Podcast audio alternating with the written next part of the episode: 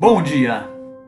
Antes da crônica, gostaria de registrar minha indignação pelos dois acontecimentos macabros que marcaram a semana: a invasão da Vila Cruzeiro no Rio de Janeiro, deixando 22 mortos, e a tortura e assassinato em Ubaúba, Sergipe, de Genivaldo de Jesus Santos. Com uma triste coincidência, nos dois casos houve a participação da Polícia Rodoviária Federal. Polícia Rodoviária Federal como a Polícia Federal é, vinculado, vinculada ao governo federal e ao Ministério da Justiça. O Brasil está de luto.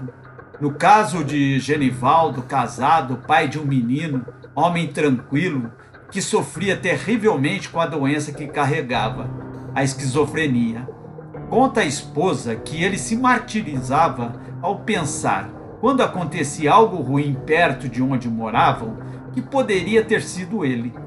Nunca foi Genivaldo, nunca foi. Genivaldo morreu depois de ser torturado e colocado em uma câmara de gás frente aos amigos, conhecidos e populares. Qual crime cometeu?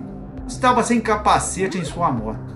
Hoje pela manhã, enquanto caminhava, veio-me o pensamento: que teria sentido Genivaldo quando urrava e se debatia dentro da câmara de gás nos estertores da morte? Teria pensado que seria um ataque da sua doença?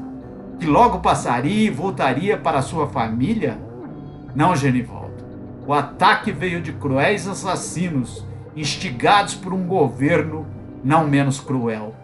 Nosso país está muito doente e um novo sinal aflora a cada dia precisamos dar um basta.